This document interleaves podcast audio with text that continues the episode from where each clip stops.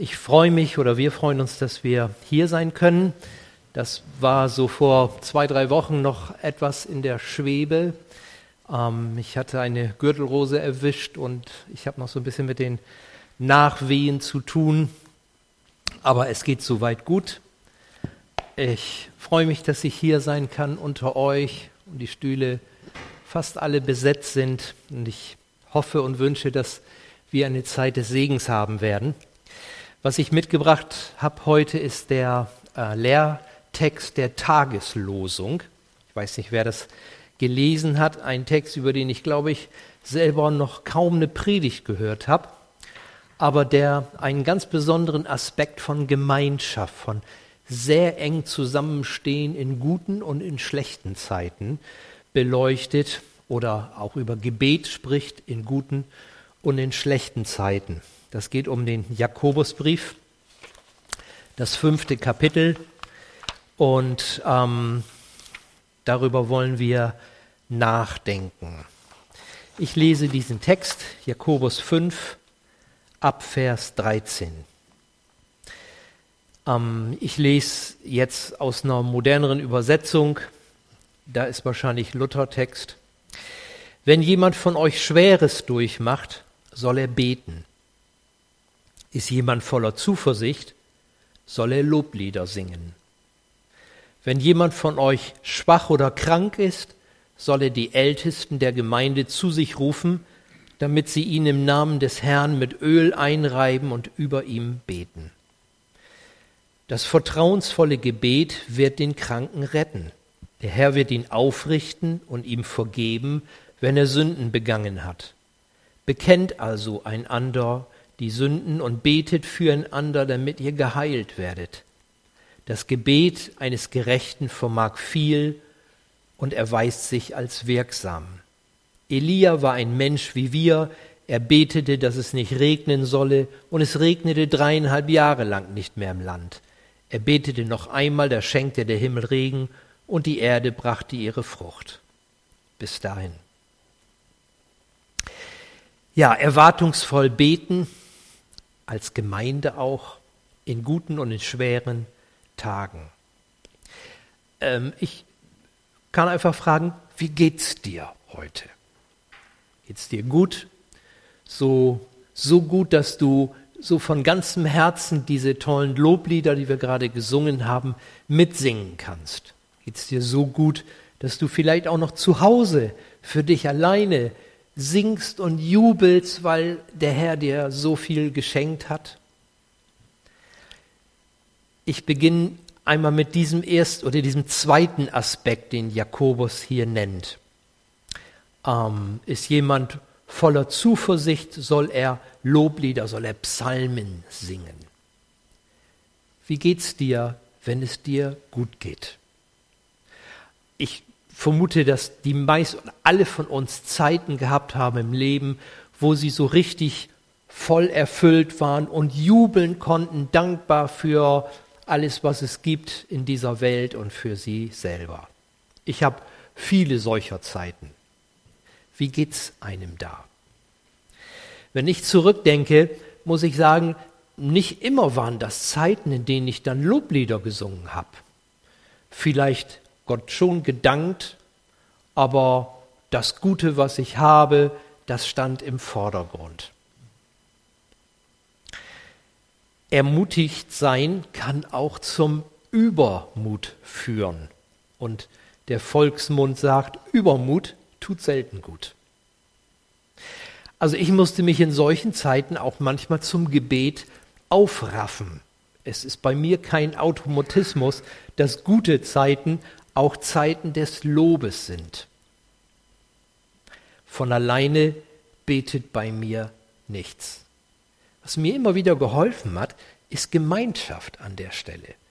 In Gemeinschaft zu singen und zu loben fällt mir viel leichter und deswegen bin ich dankbar immer wieder für Gemeinschaft unter den Gotteskindern hier bei euch, bei uns in Bohmte oder auch im Hauskreis, wo wir so richtig aus ganzem Herzen singen können.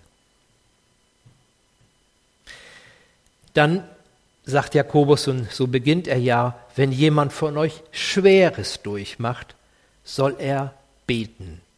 Und dann, dazu kommen wir gleich, die Ältesten zu sich rufen. Wie geht's dir? Machst du vielleicht Schweres durch, so dass es dir schwerfällt, Gott zu loben und zu danken?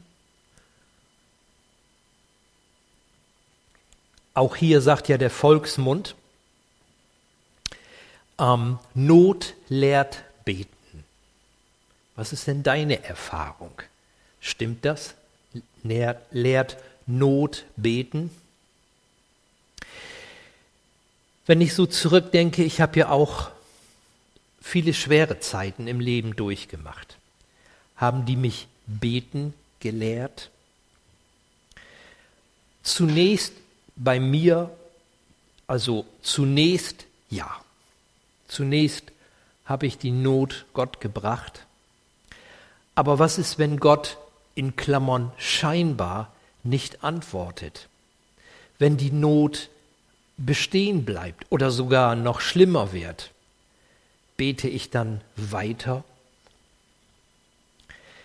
Es kommen dann ja offene Fragen. Warum trifft mich diese Not? Hat das was mit Schuld zu tun? Oder andere Fragen. Bist du vielleicht schuldig geworden? Ist da irgendwas in deinem Leben, was du vielleicht verheimlichst, verschweigst und Gott legt den Finger, die Hand jetzt auf dich? Was ist, wenn wir Schweres durchmachen? Beten wir?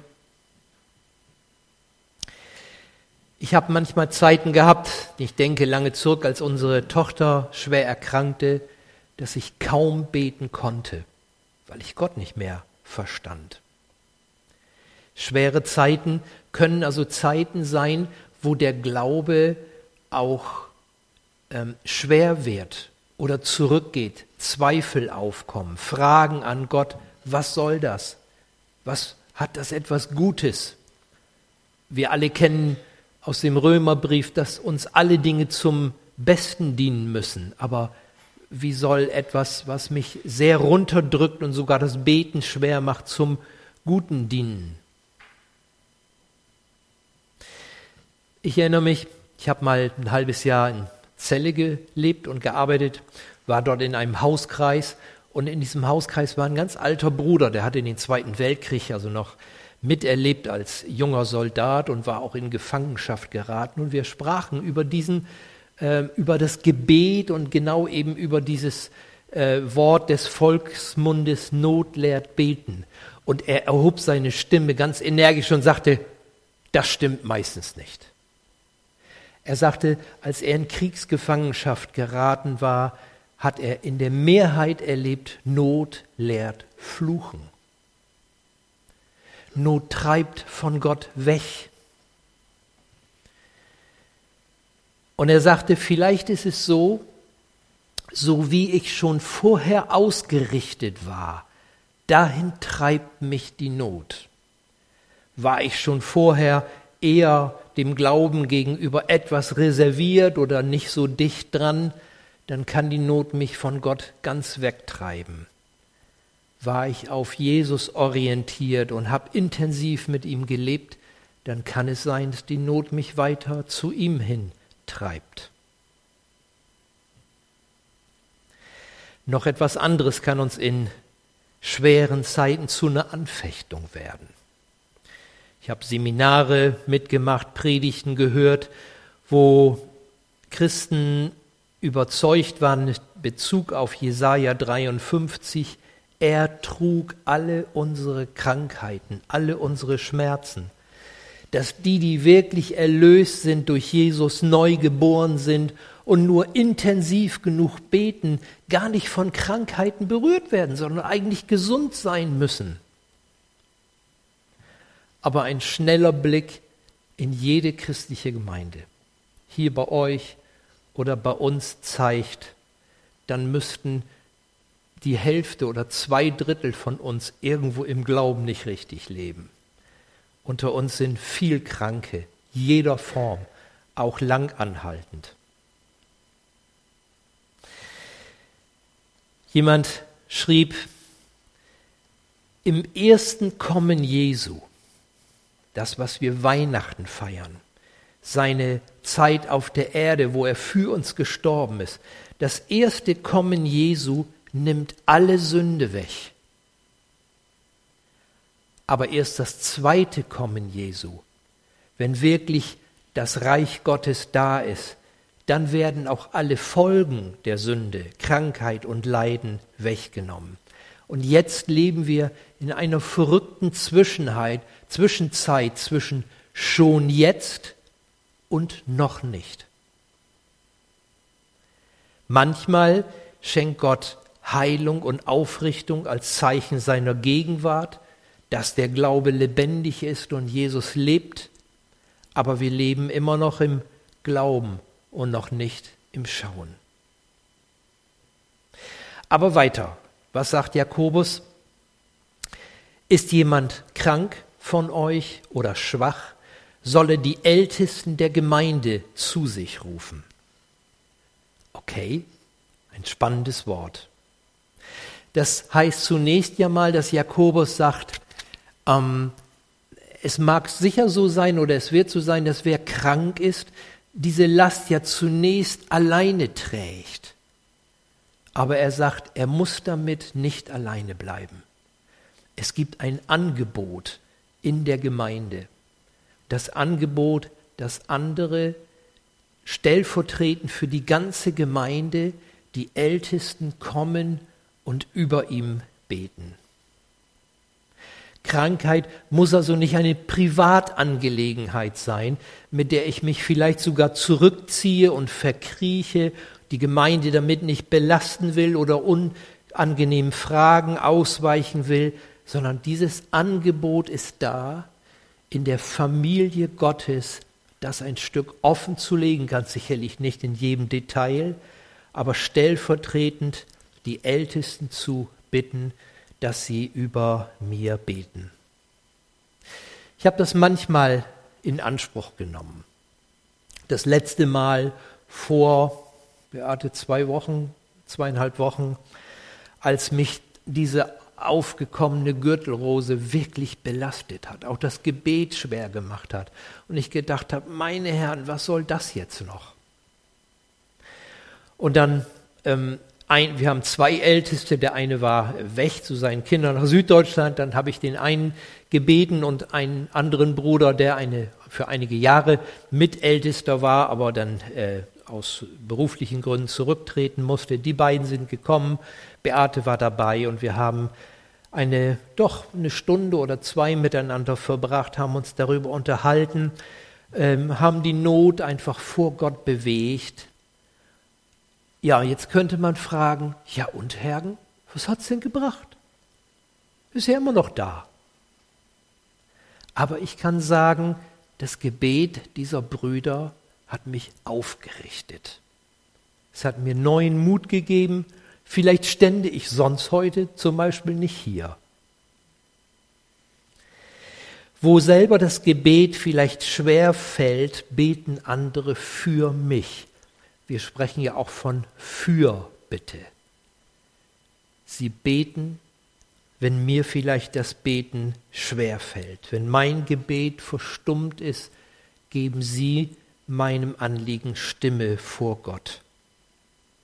Wo ich angefochten bin, tragen Sie mich im Namen der Gemeinde ein Stück durch.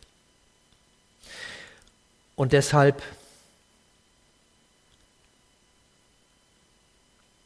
wo vielleicht Leiden in deinem Leben ist.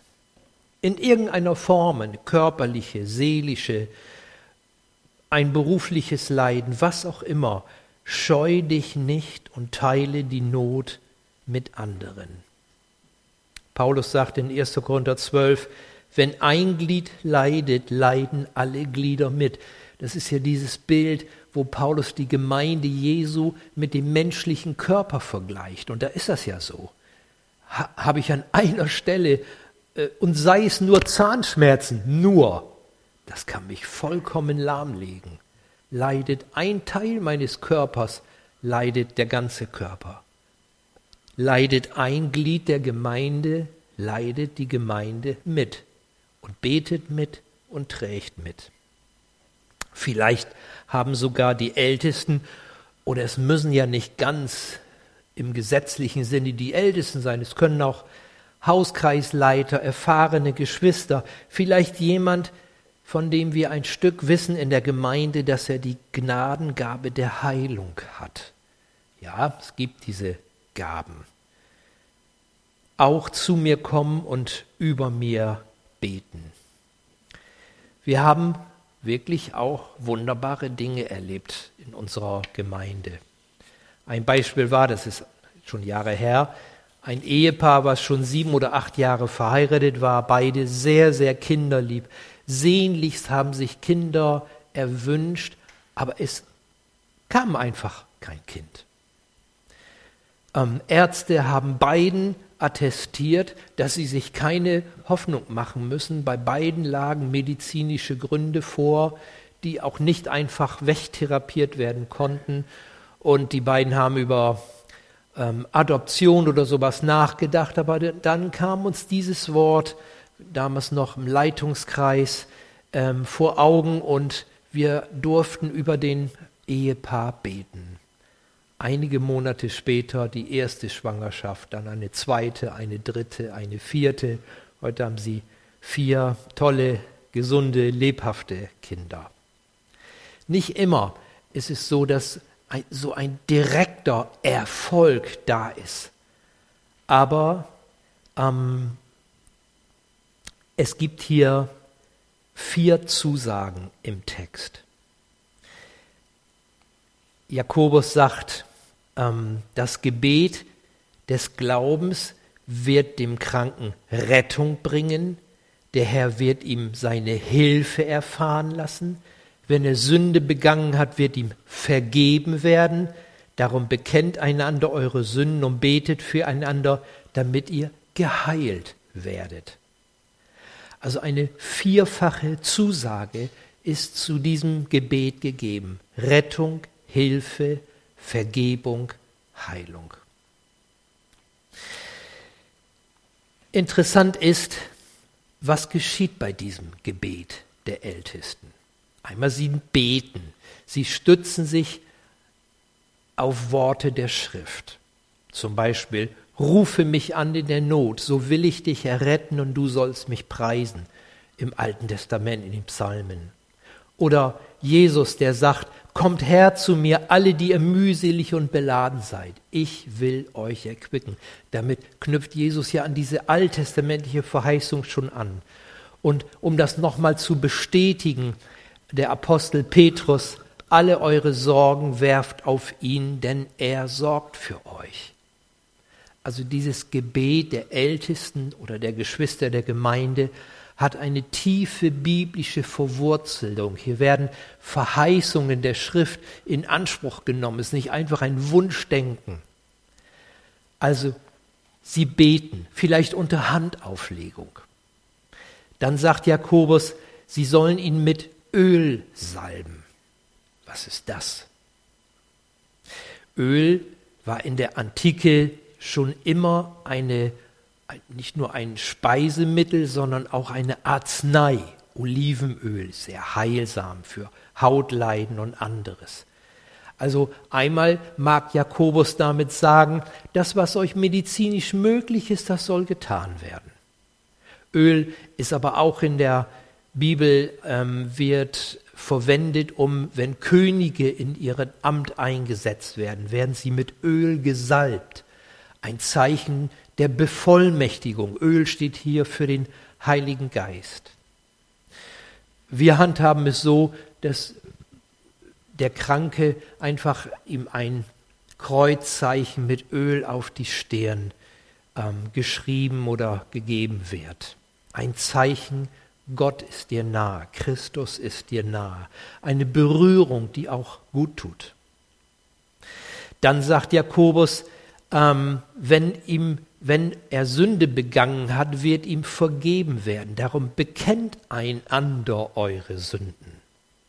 Das setzt ja voraus, dass hier ein Gespräch stattfindet zwischen dem Kranken und den Ältesten oder den Geschwistern, die dort zum Beten gekommen sind. Mag sein, dass eine Schuld vor Gott, die vielleicht lange mit getragen, herumgetragen ist, zu einer Krankheit geführt hat. Es muss gar nicht mal so sein, dass Gott jetzt strafend eingreift, sondern wir kennen ja auch schon aus der Medizin die Psychosomatik, dass das so Leib und Seele, etwas, was ich mit mir rumtrage, im Rucksack des Lebens, was ich nicht vielleicht rauslassen will aus Scham, mich im buchstäblich krank macht. Kann auch sein, dass bei den Ältesten etwas vorliegt. Bekennt einander eure Sünden und betet füreinander, damit ihr geheilt werdet. Ich glaube, man kann nicht sagen, dass Krankheit Konsequenz von Sünde ist. Vielleicht im allgemeinen Sinne, wir leben in einer gefallenen Welt. Eine Welt, die seit Adam und Eva in der Trennung von Gott lebt. Und in dieser Welt ist Krankheit, Krieg, Leiden, Streit, Not eine Dauerfolge. Und in dieser Welt leben wir als Christen und von daher sind wir auch von Krankheit betroffen. Letztlich vom Tod, den jeder von uns erleiden muss. Aber Jesus wurde einmal konfrontiert mit einem Kranken und seine Familie oder Angehörige fragen, ja, Herr, wer hat denn gesündigt, dieser oder seine Eltern? Und die Antwort von Jesus, keiner von beiden. Dieses geschieht zur Ehre, zur Verherrlichung Gottes, weil er dann geheilt wurde. Also Jesus äh, unterbricht dieses, was so landläufig auch damals schon stark vorhanden war. Wer krank ist, muss gesündigt haben. Jesus sagt, nein, das ist nicht durchweg so. Ja, wenn die Ältesten gebetet haben, werde ich immer gesund, Die Erfahrung sagt Nein, aber immer aufgerichtet. Rettung, Vergebung, Hilfe, Heilung. Und auch alle Heilung ist ja noch vorläufig und jeder Geheilte wird auch wieder krank und muss sterben. Manchmal geschehen wundersame Dinge, wenn wir beten. Vor etwa 15 Jahren hatten wir ein einwöchiges Seminar mit einem altgedienten amerikanischen Missionar, der in Südostasien sein Leben verbracht hat, David Watson. Das war der Bruder, von dem wir diese, diese Sicht für Bewegungen, missionarische Bewegungen als DIM auch erhalten haben. David war schon alt oder er, war, er ging auf die 70 zu, als er bei uns war. Ich weiß nicht, ob er jetzt noch lebt. David war zeitlebens, so sagt er, wäre er eigentlich immer ein kranker Mann gewesen. Alles Mögliche, was er mit sich rumschleppte, vom Bluthochdruck über Diabetes und andere Dinge, die ihm das Leben schwer gemacht haben. Aber eines Tages auf einem Heimataufenthalt in den USA geriet er in einen Verkehrsunfall, ein LKW prallte frontal in sein Auto und er äh, war vollkommen fast zerschmettert. Er sagt, kaum ein Knochen, der nicht gebrochen war. So hat man ihm hinterher erzählt, er war sofort bewusstlos, wurde in die Klinik eingeliefert. Und nach drei Tagen erwacht er aus einem Koma und alle Knochenbrüche sind geheilt. Also hätte es uns nicht selbst erzählt, hätte ich das für irgendwie eine überdrehte christliche Story gehalten. Aber er sagt, äh, Geschwister, glaubt es mir, ich konnte nach drei Tagen wieder aufstehen. Der Arzt, ein gläubiger Mann aus einer Pfingstgemeinde, staunte nur und sagte, ehrlich, ich habe nicht mal für sie gebetet. Und Gott hat geheilt. Aber, sagt David, alle meine Krankheiten, vom Bluthochdruck bis Diabetes und was nicht alles, ist alles geblieben. Also da macht sich einer einen Reim drauf. Das ist die Souveränität Gottes. Aber irgendetwas wird er immer tun. Rettung, Vergebung, Heilung, Hilfe, Aufrichtung. Mich hat das Gebet der Brüder wirklich aufgerichtet und ermutigt. Ich bin dankbar für ihren Dienst. Fazit. Lasst uns als Familie Gottes mutig füreinander beten. lasst uns, gebt, gebt Anteil aneinander, wie es euch geht. Wir müssen in der Gemeinde, im Gottesdienst keine Show spielen. Wir sind hier so, wie wir hier sind. Und oft geht es uns gut und wir jubeln und manchmal geht es uns schlecht und wir sind niedergedrückt. Und die Familie darf das wissen. Es ist die engste menschliche Gemeinschaft, die wir haben. Neben unserer oder eigentlich noch vor unserer Blutsverwandtschaft die geistliche Verwandtschaft. Lasst uns mutig beten. Am Schluss nennt Jakobus das Beispiel von Elia, der betete, dass es nicht regnen solle, dreieinhalb Jahre lang in Zeichen des Gerichtes Gottes über Israel. Und dann betete er und der Himmel schenkte Regen und die Erde brachte Frucht und wieder ein Zeichen des Eingreifens und Segen Gottes. Und Jakobus beteuert ausdrücklich, und Elia war ein Mensch wie wir, von gleichen Empfindungen wie wir. Das Gebet des Gerechten vermag viel, wenn es ernstlich ist das Gebet des Gerechten. Der Gerechte ist immer der gerecht Gesprochene, den Jesus durch seinen Tod gerecht gemacht hat. Das Gebet des Gerechten vermag viel, wenn es ernstlich ist. Liebe Familie, gebt einander Anteil und betet füreinander. Gott wird hören. Amen.